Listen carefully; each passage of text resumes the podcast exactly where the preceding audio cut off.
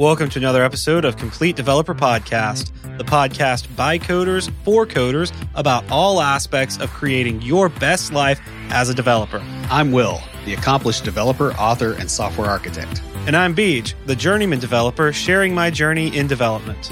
Complete Developer Podcast is supported by listeners like you. We are now on Patreon at www.patreon.com slash complete developer podcast. In the early days of development, configuring an application for deployment was a huge amount of work and was often encapsulated in installation programs that were complicated, error prone, and could often destabilize other applications on the machine. In more modern software development, we've started to use container technology to fix these old problems, as well as to deal with some of the new ones. In this episode, we'll be discussing container technology from a high level view so that you can understand why you might want to use containers to solve a lot of modern DevOps issues while avoiding the DevOps issues of the past. But before we get started, Will, what's been containing you this week? Well, obviously, I have done a deep dive on Docker. Um, I initially uh, ran into a problem on my NAS a few weeks back where stuff was not getting synchronized to it, which meant that it wasn't in the backup set. And to troubleshoot that, I had to kind of figure out some things on Docker that I hadn't really learned. And as I continued messing with it, it you know the light bulb started really coming on on this stuff. And you know like what i could actually do with it especially now that it's more stable like i looked at it a long time ago when it didn't work on windows at all. And it had some funky things going on like performance wise and all that on linux and so i hadn't really dug into it. And so now i'm trying to get a build server set up i'm trying to get postgres working on there i've got a bunch of stuff i want to do uh, and just experiment. And I've got a, I, went from just the regular Docker install of my Synology to uh, Portainer, which is a Docker container management tool. And so I can do Docker stacks, you know, like with the declarative builds and all that kind of stuff. Uh, it's really neat. So I've been playing with that. In addition, the company that I'm contracting with approached me about a uh, senior developer position full time with them, and I accepted the offer. And my first official day is Monday. Awesome! Congrats, man. That's yeah. that's wonderful. I mean, I say that like I didn't already know that, but you know. yeah, well, I mean, you've been hearing me for like the last six months, going, I know it's coming.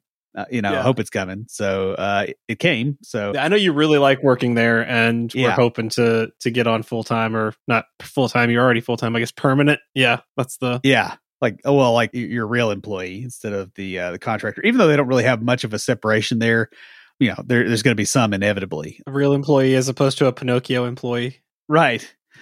Uh whose timesheet just grows. Uh, yeah that said i'm in uh, paperwork purgatory right now you got to yeah. do all this stuff and you got a drug test and you got to i've got to do the exit thing for the previous gig and all this other stuff. So there's a lot of a lot of back and forth, but it's all supposed to be done by Monday. I also have to burn PTO time from the previous gig because I can't get paid for it and it doesn't transfer. so yeah. like that's the other thing with this Docker stuff. I really don't need to do this right now. but I needed something to do. so, yeah. Um oh. and yeah, it was just like, okay, all right, you know what? I'll make the perfect setup for me and play with this. This will be fun so yeah, that's kind of what is happening there. So how about you? Well, I jumped out of an airplane this weekend. That was a rush, literally. we got up to about 150 miles per hour in free fall. That was really cool. I'm not sure which part I liked the best though. The free fall or the float down after the parachute opened. It, was really cool. Like Freefall was a rush. The only issue I had with it was they didn't tell me about the breathing because, you know, you have like air flying into you. And so they call them quarter breaths, where you just take like short, shallow breaths and that fills your lungs. Yeah. Because it's pressurized. Yeah. Yeah. And because it's just like forcing it back into you. And so, yeah, I figured that one out on my own. I think they don't tell you because you just figure that out. Uh, it that wouldn't have been a problem except that my right contact fell out in free fall. Well, you can't go look for it on the ground. I'm just gonna well, throw it, that out I, there. I was wearing goggles. Oh, so it it landed in the goggles, and uh, the place where I went was oh, it's about thirty minute drive from my place. We get to the ground, and that's when I actually noticed. I'm like, wait, like the rush is kind of like coming down. I'm like, all right, wait, what's going on? I can't see my periphery very well because um, I'm left eye dominant, so like that took over. But like just my right periphery, I'm like, and that's when I realized my contact was out, and I found it in the goggles. So we get back, and I was asking, nobody had any contact solution. So I drove over to Walmart there in the town there, bought some contact solution, and of course the contact like hardened because it had been there so long. So I had to drive home with only one contact. That honestly, I think was more dangerous than the actual skydiving.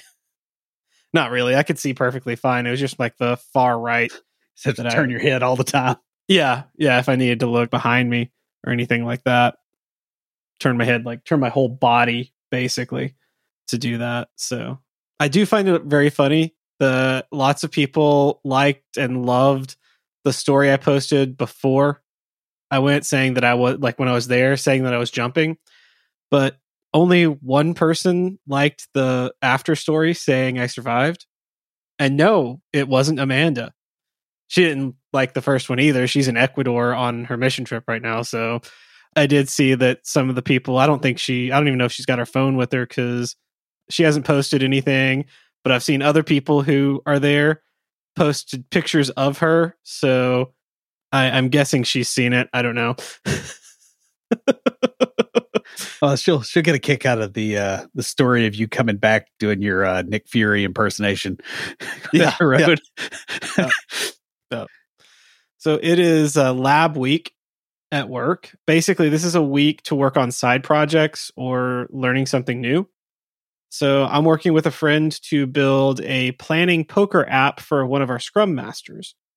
This started as a we were wanting to get together and build a an app to do uh, learn, practice, whatever cloud deployment, but we needed an app, and he had been asking for someone to build this, and no one jumped on it. So we're like, all right, well, we'll build it and use it for our cloud deployment. So I've been been playing around with that. Uh, it's fun, but I had forgotten how annoying JavaScript can be because TypeScript has spoiled me. To be honest with you, like we're building the back end with Node for it because it's just a proof of concept kind of thing. And yeah, TypeScript's annoying. You mean JavaScript is? Well, TypeScript is too in its own way. yeah, that's, that's true. That's true. But yeah, JavaScript, JavaScript is is annoying you know, I think what the issue is is like our debugging skills do not transfer to mm-hmm. JavaScript for the most part because of the way that we, you know, we tend to do things in a typed environment. And I would love to actually sit down and talk with somebody about what their patterns actually look like. For maybe, maybe we should get um, David Neal on JavaScript. That'd be a good idea, actually. Yeah, talk to him yeah. about that. Yeah, that's true. That's true. Saving money is hard, especially if you keep jumping out of airplanes because that's expensive. Lucas Casares is a fee only certified financial planner. He owns and runs Level Up Financial Planning virtually out of Fort Collins, Colorado.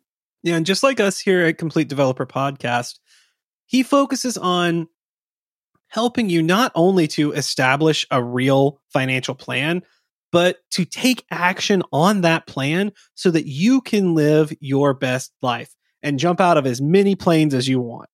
Right. Investing in financial planning services really comes down to whether or not you can improve your finances with the help of Level Up. The compounding impact of making better financial decisions will easily pay for itself over time. And the nice thing about Level Up is they have a unique pricing model that will help you no matter where you are at in your financial journey. The thing about that is a lot of people think of financial advisors as people who like sell them financial plans. That's not Lucas. A- as a financial planner, he is a fiduciary for his clients. So he's not here to sell you a product, but to guide you to a better financial solution. And you can find more resources and learn more at levelupfinancialplanning.com. Back in my day, no, really, back in the old days, um, and it wasn't really that long ago, and still kind of persists in a lot of apps now. Software installation, especially on servers, was absolutely nightmarish to deal with. Not only did you have to deal with massive installer programs and piles of documentation to get something working properly, but it tended not to be a repeatable process, at least in automated terms. If you installed software on multiple servers, there was a good chance that one or more servers were improperly configured, which tended to result in wasting a lot of time troubleshooting when mm-hmm. something went wrong just on one of them. I know that one from experience. Additionally, it meant that scaling out was a lot harder and required a ton more work. And this tended to mean that companies would spend a lot of money on hardware, you know, ahead of time, essentially, simply to avoid spending even more on salaries when there was a need to scale out a little. So they'd buy like, you know, 10 times as much hardware as they needed right now because they projected that they would need it in a year. And there was a long cycle to get it ready. However, tech has evolved. Rather than treating servers like pets that have to be carefully monitored and cared for, we now treat the machines like cattle. They are interchangeable, easily added to or removed, and we can quickly get things working in a new environment, at least compared to how things used to be. As part of this process, we've changed our approach to how we deploy code at scale. First, we started with virtual machines so that we could abstract away the underlying hardware in our applications. While this helped considerably, it wasn't enough and wasted a lot of resources on duplicate functionality, like operating system installations and so forth. As we moved further along, we started switching to container based approaches, uh, preferring to abstract away everything but the operating system kernel. Now, before we get too far into all this, uh, there are some terms that we need to discuss kind of quickly just to get some definitions around some stuff. The first one is a container, and a container is used to host a chunk of code in an isolated environment that only directly interacts with the operating system's kernel, maybe a few other things. You know, basically, it doesn't do much and it doesn't touch the rest of the system. An image is essentially a template for a container. So, the way to think about this for developers probably is to say that an image is like a class and a container is like an object. If you think about that relationship, I mean, that's close enough for the purposes of the show, but that is not sufficient for an actual certification test if you go for a, a Docker cert. Now, images are built up in layers, so you can compose functionality for a new image by utilizing a set of other images, you know, including some that you build yourself. Now, what this ends up being is is like you have a, you know, image for like Postgres SQL or something, and then you might have some tool on top that uses that and uh, you know under postgres you probably have you know some kind of linux build environment that it needs uh, this just kind of lets you build stuff up where the pieces are small. Images are available from image hubs that's like you know docker hub where they're versioned and where documentation is available on using them.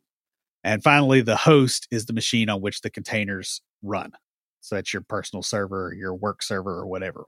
In this episode, we're going to discuss some of the general areas where containers can help you in your development process. While we won't get too far into the specifics, uh, we'll probably save that for another episode. We will be talking about some of the features that containers can bring to the table and why they are important. Yeah, and the first and probably the most important is the isolation from the rest of the system, except for the kernel, the operating system. And what this does for you is this means that each container has its own copy of the very small set of things required to run itself uh, without other stuff in the mix. This tends to keep things smaller and shrink the attack surface area for that container at the least. Due to each container having its own copy of any dependencies, you don't have to worry about an update or something in another container breaking what you're doing in a set container. Yeah, and I think that's something that's maybe lost on people that got into software development more recently. But back in the day, you could update something and I don't know, you update a little dinky app that you use for making zip files and it updated the Visual C runtime libraries. Well, everything on the box was pointed at the old one and now it's pointed at the new one and some of the apps aren't compatible.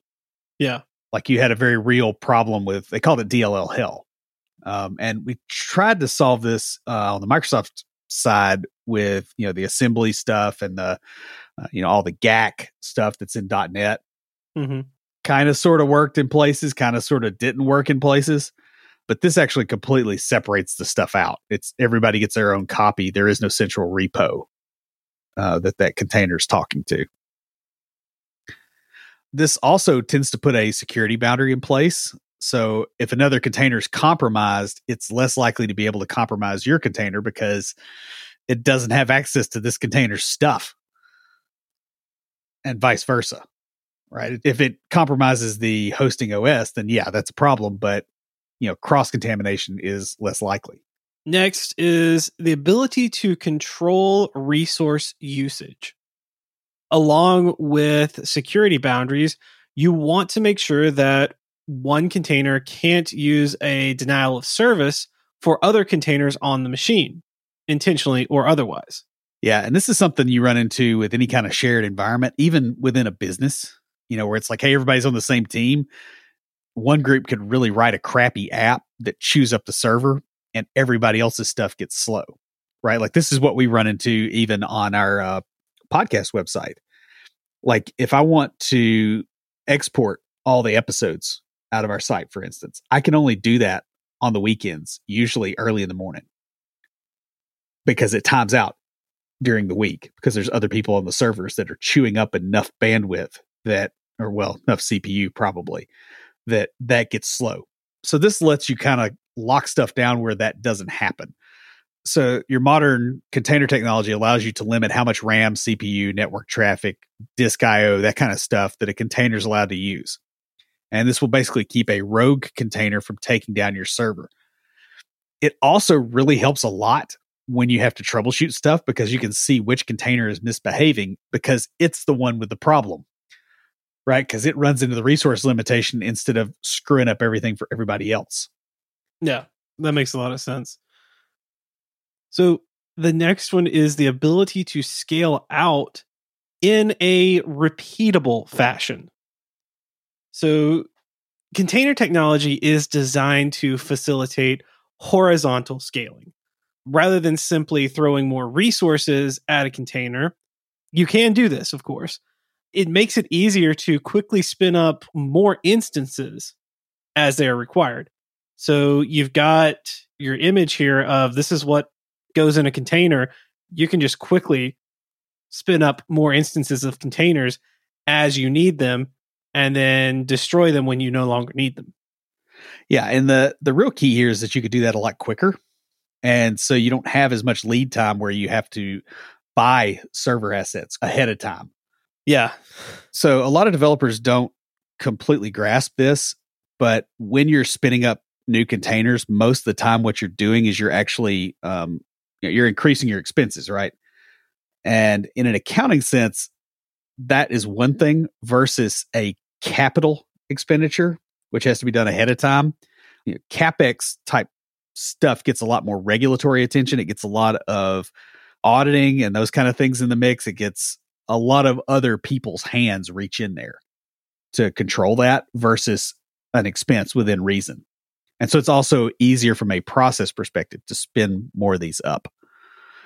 Obviously, this is only going to work to the degree that the code in the container is built to scale outward. Right. It's surprising what you can get away with. Yeah. But I've seen some stuff that is like, hey, that's not a real sound approach. And the containerization made it where they could get further before it exploded. Mm-hmm. It's like greasing the uh the rails. you know, the train goes faster, but it doesn't stop as quick. Uh, so you do have to kind of be aware of that. The other fun thing about this is this scaling ability can also make it easier to onboard new developers into your team. So instead of spending a day or so trying to manually configure their environment, they can just basically spin up a set of containers that do the work. So, you know, their their database instance is there. You know, web server hosting environment is there. In fact, it's potentially spun up every time you do a build. So you can change it, you know, you know, as you go along. Uh, and it really makes it a lot easier also to keep everybody up to date if that travels with the code. We'll talk about that here in a minute. So the next advantage is, well, kind of more of a piece of functionality, but this is how you keep all the stuff working. You're able to mount file system objects, you know, directories, individual files, etc., inside the container. Because the container is an isolated unit, you're probably going to want to persist the stuff that it's doing somewhere. Given that it's isolated, you got to put that stuff somewhere. It's either in a database or it's actually in the file system or whatever. The idea here is that you want your data to be persisted off to the side where when you blow away that container and you recreate it, it doesn't damage anything. I had to do this recently on my network attached storage using uh, Syncthing because I had updated Syncthing on all my other stuff except for the NAS. And the NAS was so far behind that it couldn't talk to the other machines anymore. And so I actually had to like go in on the shell because I kind of did something stupid when I configured it initially and I didn't mount a directory for it. And so I had to move that config out uh, using the Docker shell, put it somewhere else, destroy the container, recreate it, but then mount that file system in the same place, essentially. And I was able to spin it back up. And I had to destroy it again today because of some other dumb things that I didn't do. and that was real handy.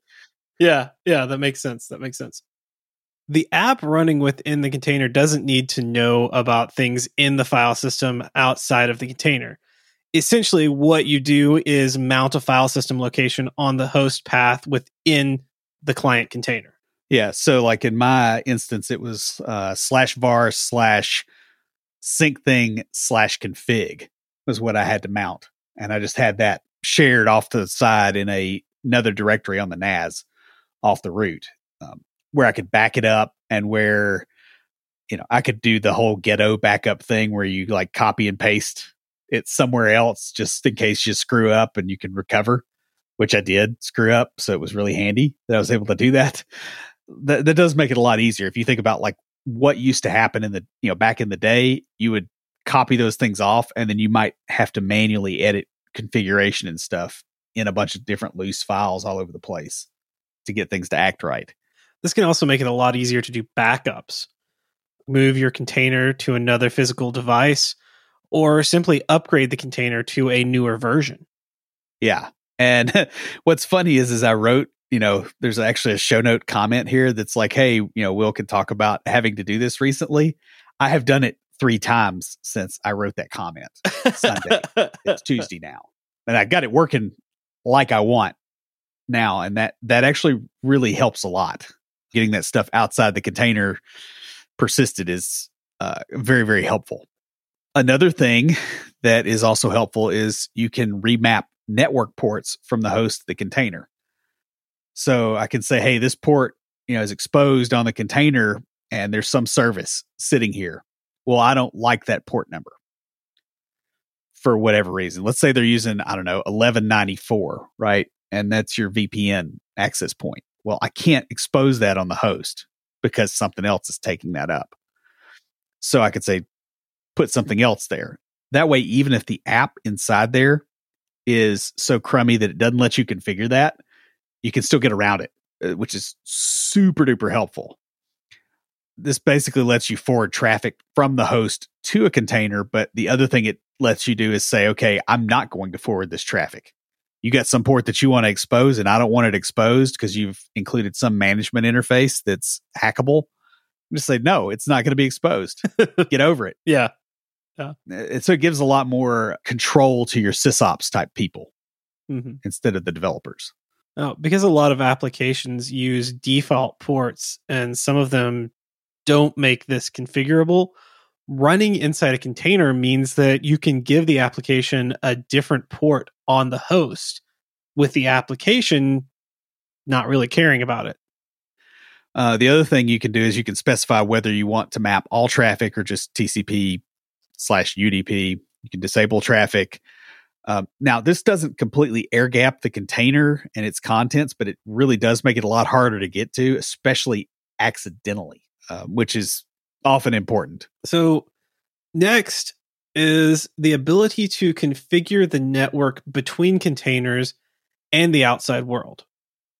You know, if you're running multiple containers or any container that you'd like to be secure, you probably will want at least some of the containers to be able to communicate with each other while not allowing everything on the network to talk to them.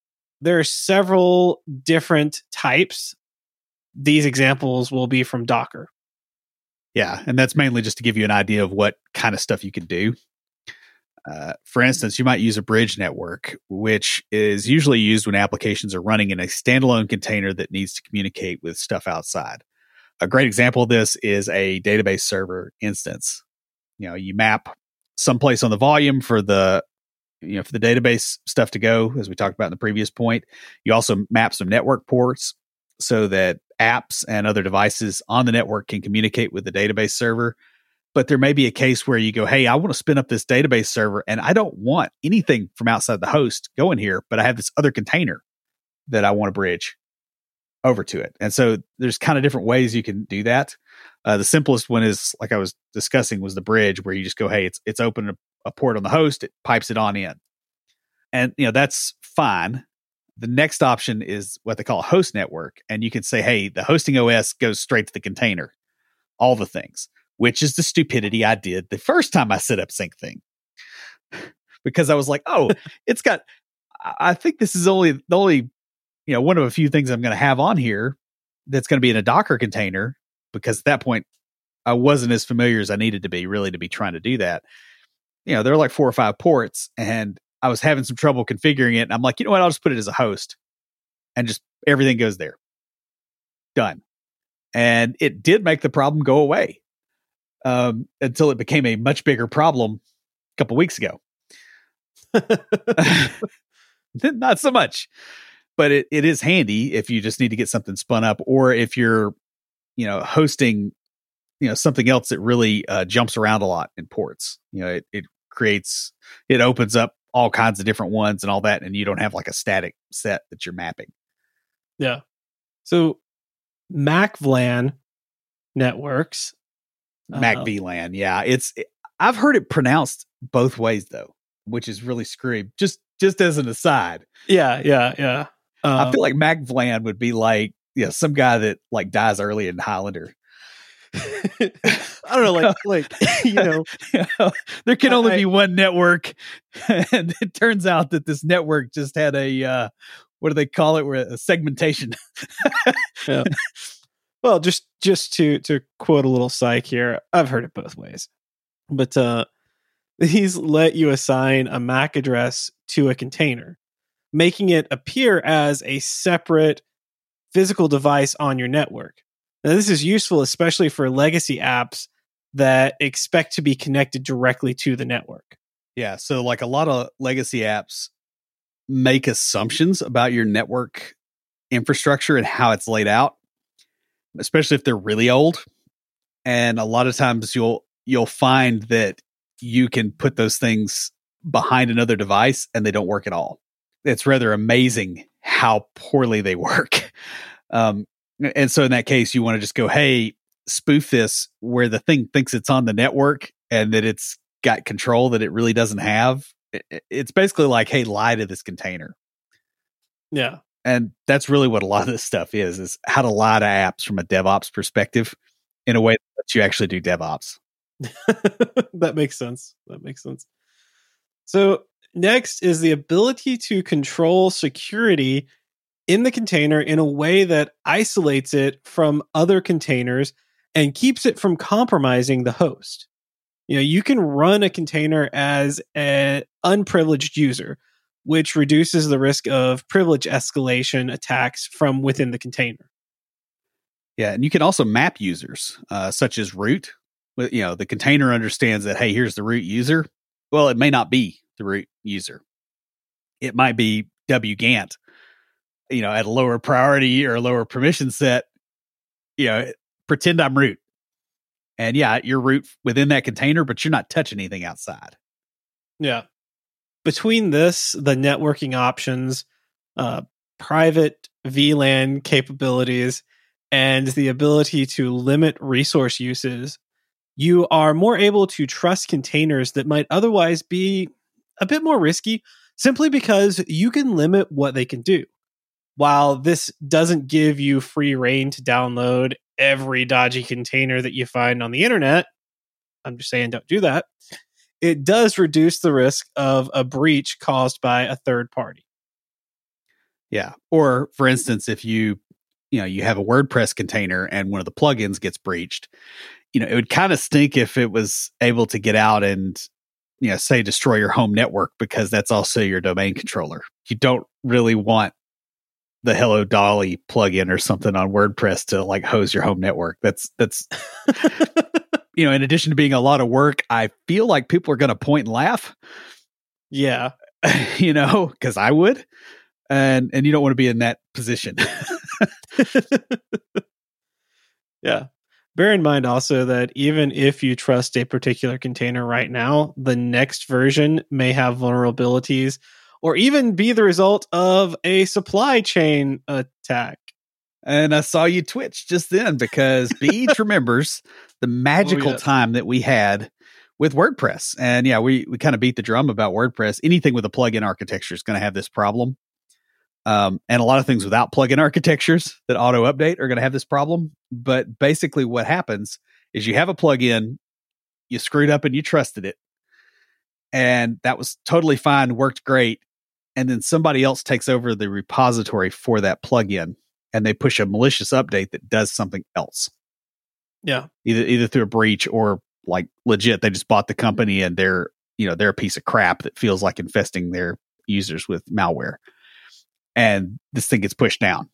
Very likely they like given some of the stuff I've seen with ransomware lately, I could legitimately see them going, "Hey, it's for them being worth buying the company and then sending this out because probably not going to hit everybody, but it's like a investment risk. Yeah. They're expecting to get a higher return than what they spent on buying the company. Well, and they definitely aren't going to jail for long enough to uh, make up the difference. So, uh, yeah, it's it's definitely a rising threat. Uh, you know, just across the board with you know package management systems uh, in general. So you obviously want to get ahead of this before it starts causing you problems, and this is one of the ways that you might be able to do that. Now, containers also let you isolate environment variables and secrets per container you know, we talked about how they can store data and they can receive commands from outside over the network. But the thing about it is, is you still have to configure these things. And you want to be able to configure settings within the container itself without having to shell into the container and mess around with the command line in there, which you can do, by the way. But that's not a really sustainable way of going, here's my, you know, root database password necessarily when you're spinning up a new container and you know running into all those kind of problems. The other thing is, is you want this stuff stored outside the container so that you don't have to rebuild the container image every time you want to make a change or have some way of exporting that stuff out. Like you want it separate from the, the container definition, essentially. Now, an industry standard way of doing this is to supply environment variables to the container. And these variables will be accessed by the code within the container to determine how things should work at runtime. Right. And you can also supply configuration files from outside the container and have them mounted into the container, which is what I did on my uh, Syncthing setup because there's enough junk there that's like I'm not doing this in environment variables, and I might not be even be able to. You know, this lets you manage configuration outside the container itself for a bit more flexibility and you know stability and those kind of things. The other thing in, in the mix here is secrets. So cryptographic keys are a great example of this. Root passwords are another great example of this. You probably don't want that stuff sitting in an environment variable where somebody that gets onto the box can go and look at the container stuff if you didn't lock it down sufficiently and see, you know, a root database password. or cryptographic key that's used to protect company secrets, right? Like that's that's horrifying. And so the container tech will actually let you deal with some kind of structure for keeping secrets outside of the container and outside of the environment variables. It's still accessible from within the container. You know, there, there's API stuff that basically you can do in there, but it's not openly exposed. And you know, getting into how that is secured is is a bit more complicated. I don't really want to do that here, uh, but that is definitely a thing that happens that you're you're going to want to be able to do. Yeah, I mean, I've seen it with this, and it's it's interesting to see how that can be set up. The there are different. Um, I don't know. I like you said, too much to get into right now, but yeah, it's it's interesting. Now, one thing that isn't so much of a feature, but a design uh, pattern or philosophy, I guess, if you will, is that containers are constructed in a very very minimal sense, and they're put together using composition to do more complex tasks. So a lot of the stuff that we think about when we're designing object oriented systems kind of comes into play here. It's like, hey, don't make it do something it doesn't do. Yeah, that makes sense.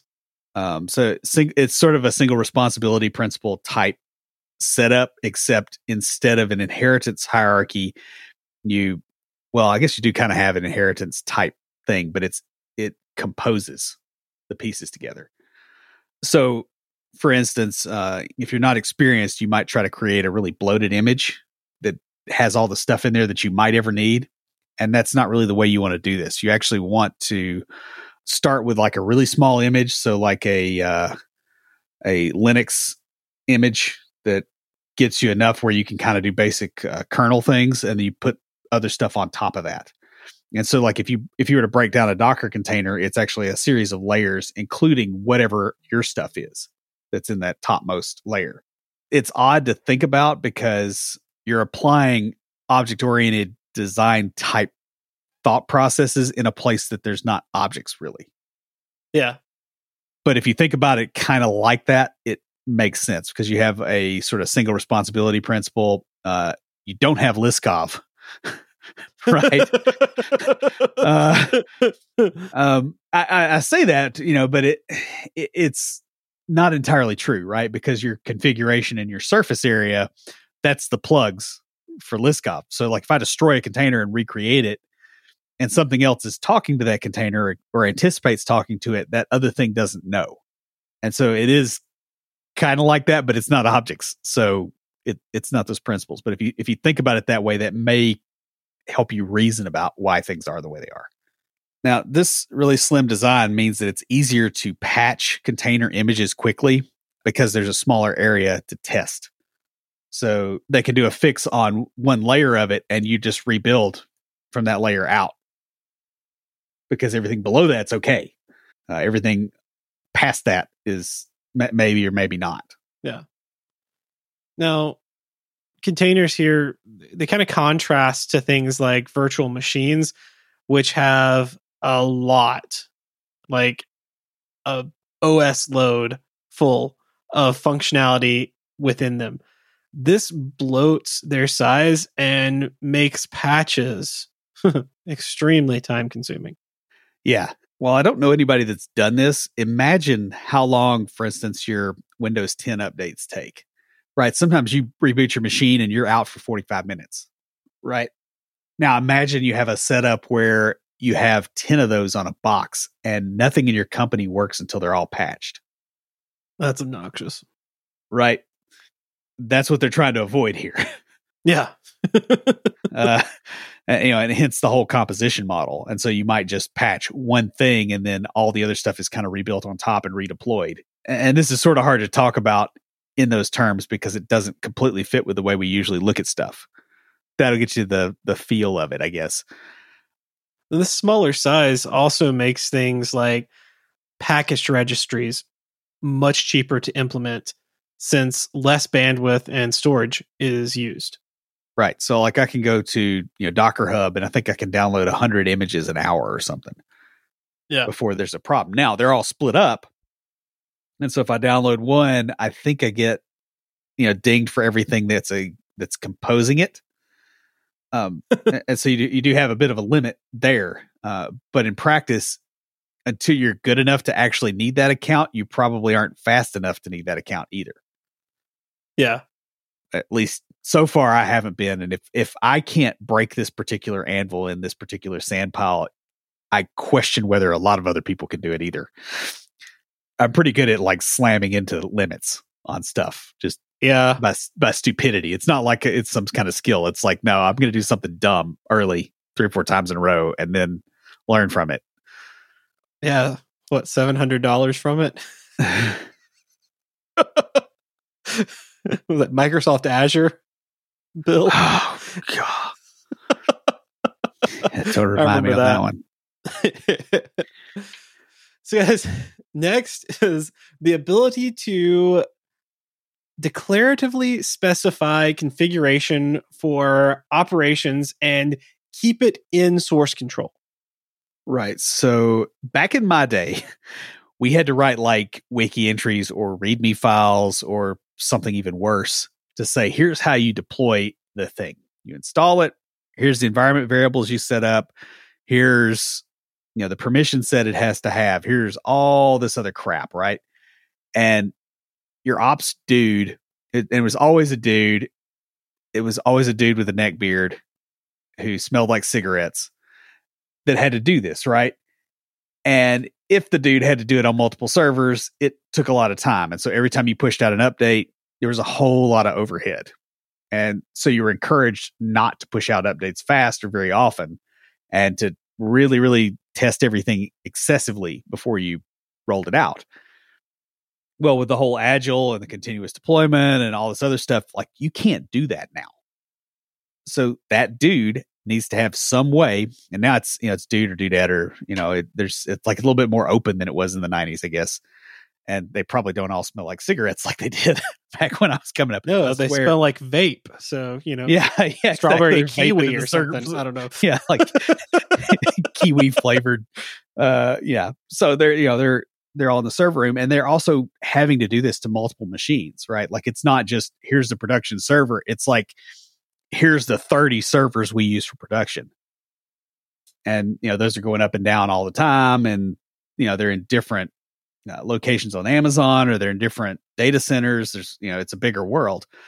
And so they have to be able to do it quick. And so if you declaratively specify a configuration, they can do it quick because the machine can essentially read that and go, okay, here's the crap I need to set up. And there it is. It's live and that makes it a lot easier. The other fun thing with this is that you can actually go back in source control and go, "Hey, this has been a problem. You know, these these servers have been crashing for a while with some security issue that just comes up, you know, once in a blue moon." You could go back and say, "Oh, hey, somebody changed this 8 months ago and, you know, here's why they changed it. That didn't fix it." And I can actually tell that from source control you know a- another area that uh, this can benefit that you may not be thinking about is it can actually improve your onboarding process by making it a lot easier for new developers on the team to quickly spin up an environment. Yeah, and you know that that's probably kind of understated, honestly, because bear in mind this is your first impression that you're making really with the developer as far as like your company's professionalism, your company's capabilities. If it takes them three or four days to set up their environment where they can actually write code, uh, that gives one impression of the kind of stuff you're writing, the way you handle things versus, oh, yeah, you know, set up Docker, spin up all the stuff. All right, you're good. You know, you pull basically pull from Git and run. Yeah. Like when you can do that, that has a completely different impression that it gives to those developers. It's also not going to start off their first week with them being frustrated because you know bear in mind they're also doing hr paperwork at this point. Right? So anything you could do in that area is helpful. I say this as somebody who's been doing hr paperwork this week. And like going into adp but by the way, like they got this message, man. I gotta, I gotta, I gotta call this out because it, it kills me every time I see it. They have a message where you try to save like your timesheet and you've already saved, and it pops up with a little message box that says there's nothing to save. I'm like, thank you, Eeyore. You know, I, I, really wanted a little more gloom in my life. Thanks, ADP. message just cracks me up. Like what? Like four thousand two hundred twenty-two saved, no survivors. Yeah, exactly. I think that's the right number. I don't remember. It's been a while since I've seen that episode, but yeah.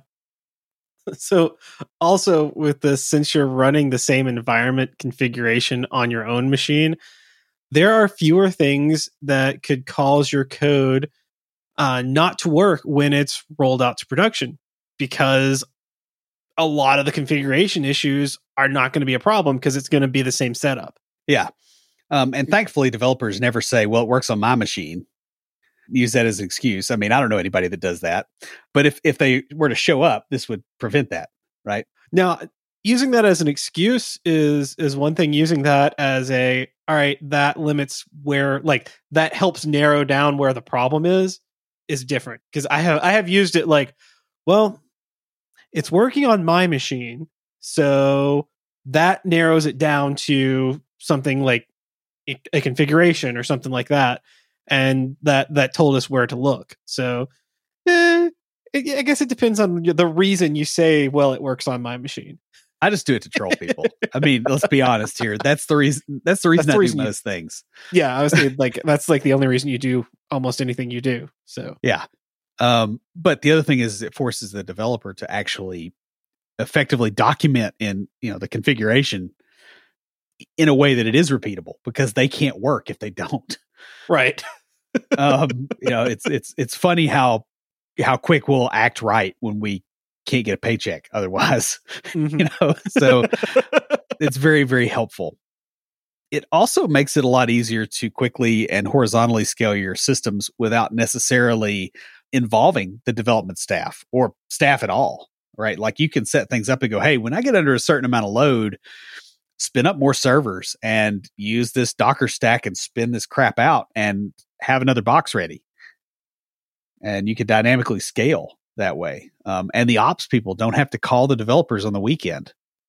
Can you imagine? Like, I mean, I feel sorry for people that have to do that because can you imagine calling some surly, you know, half drunk developer on a Saturday night that's July 4th because the server's gone down and, you know, due to load and you need to spin up another one and you've got to ask them about config?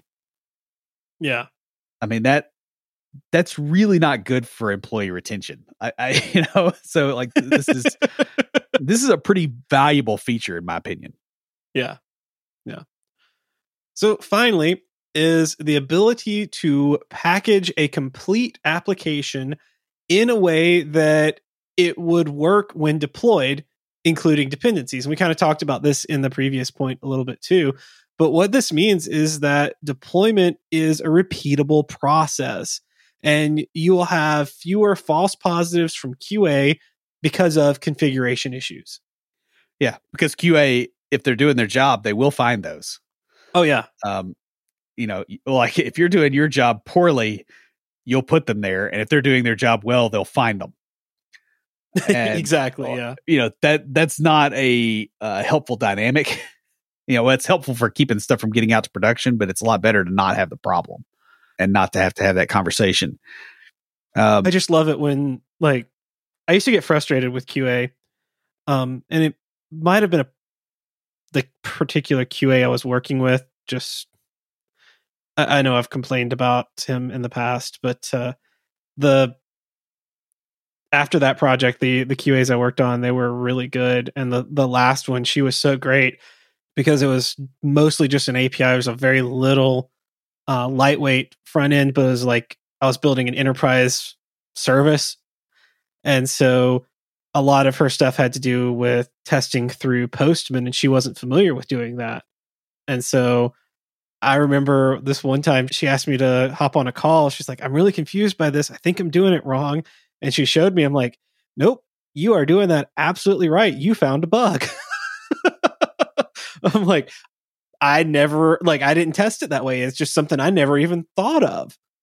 And so yeah. Well yeah that's a that's a good qa as someone who who does that. Well i mean i've had the experience of somebody pushing something out. It wasn't me and they copied a config file over wrong. And so it's trying to hit a server it doesn't have access to in the qa environment and everything's failing. And it's like oh all these tests failed. And it's like well no we just did something stupid with our config uh, you know avoiding that problem kind of cuts down the friction between devs and QA because the devs get mad at the QA for not understanding what the problem is, and the QA gets mad at the devs because the you know QA just had their time wasted. Yeah, and management's mad at both of them because they're not effective. exactly, uh, and they're arguing all the time, and they're coming to management with a problem. Uh, so it's just it's it's bad all around.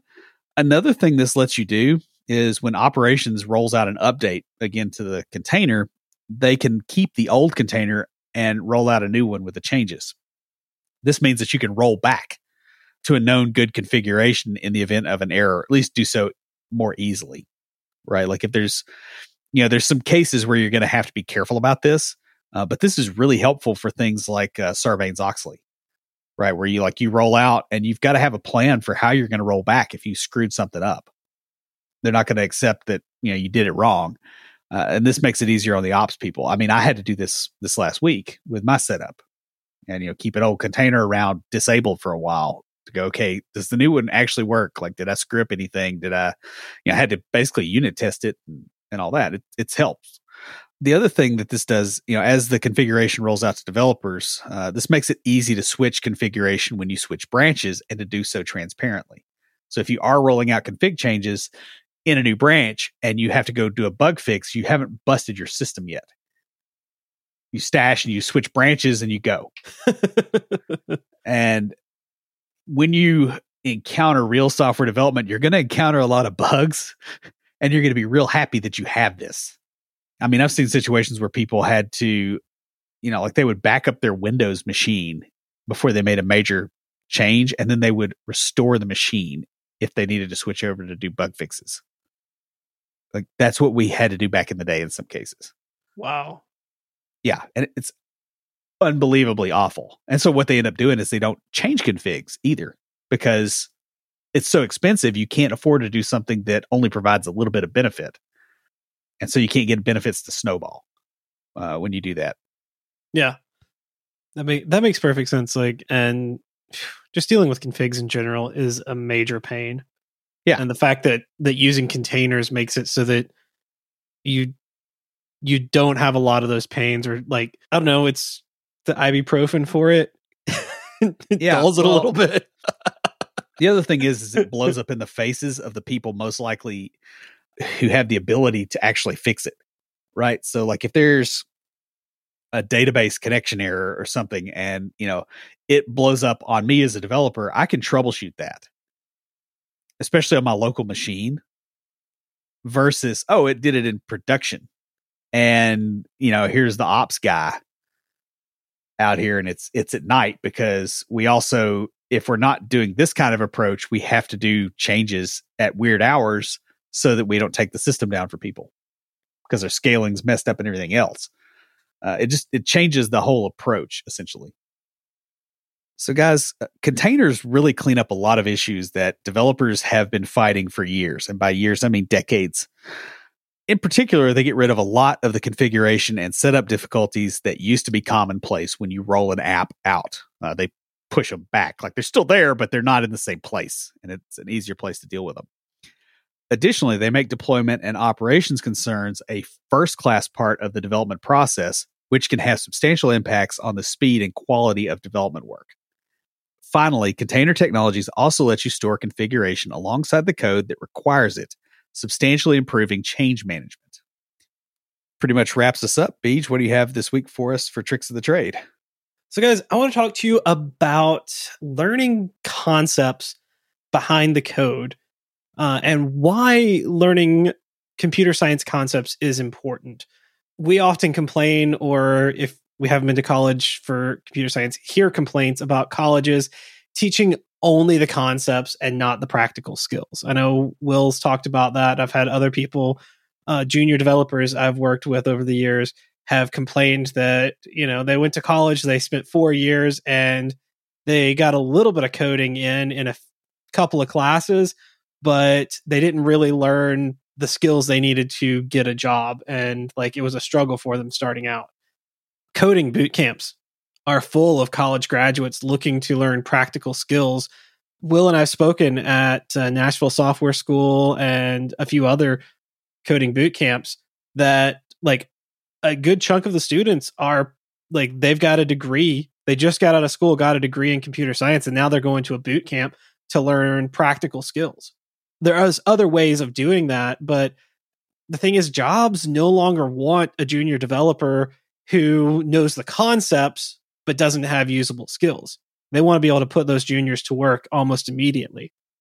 Now, for those of us who didn't go to college for computer science, the rush to learn the skills can cause us to not take the time to learn the concepts behind the syntax and the practices and the the languages that we're learning learning the concepts allows us to be able to apply what we learn in one language or framework across the board to the next one we learn.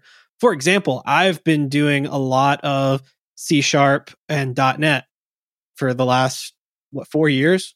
Like I did some Angular before that, but I've been doing that for for probably the past 4 years or so with very very minimal amount of JavaScript and Angular work. And now I am leading a team doing front end development. And that is very different. But because I've taken the time to learn the concepts of, you know, going back to school for it has really helped a lot with that. But, uh, and the podcast too. I mean, if you're listening to the podcast, you're kind of already one of those people who likes to learn the concepts because we do talk about them a lot. But I just want to like reemphasize the importance of that because it's helped me to be able to make that transition quickly, like to move from being a C sharp developer to a TypeScript developer. And not just that, but understanding those concepts has allowed me to come in and mentor people who know a lot more of the the front end development than I do, but they know a lot of the syntax, but not the concept. So I can say, okay, how would we do it? Like, here's what I want to do. How do we write that in code. And it becomes a teachable moment for both parties because I'm learning how to actually implement the concept and they're learning the actual concept. And it's it's really great. So knowing those concepts just it helps you grow as a developer. And you know, once you've got the actual coding skills down, it can not only cause you to be able to translate those skills across languages and platforms, but also can help you grow your skills. That's pretty much all I've got. I also want to uh, to invite you guys to check out the aftercast for this episode where we're going to talk about some best practices for horizontal application scaling and monkeys writing Shakespeare. I mean, Chaos Monkey. I knew I'd get a laugh out of Will on that one yeah. The thing is, if you get a you know an infinite number of monkeys with typewriters, you actually get uh, Facebook. Oh, oh, my bad. Yeah. My bad. we Sorry. tested it. We test- proved it. all right, guys. That's pretty much all I've got. Stand by for Titanfall. If you have a question or comment, please email us at neckbeards at completedeveloperpodcast.com. Our theme music is an excerpt from Stand By for Titanfall by Pure Bells, available on SoundCloud and licensed through Creative Commons. For references, show notes, and extra tips and insights, be sure to check out the website at CompleteDeveloperPodcast.com. Help us make the show possible by supporting us on Patreon at patreon.com slash Complete Developer Podcast. You'll get extras, including a weekly aftercast where we discuss the topic of the week and bonus material with some of our patrons. You can also follow us on Twitter at Complete Dev Pod, like our page on Facebook, and follow us on Instagram to keep up with news about the show. Join the conversation anytime via Slack by signing up at slack.completedevelopernetwork.com. Thanks for listening. See you next time.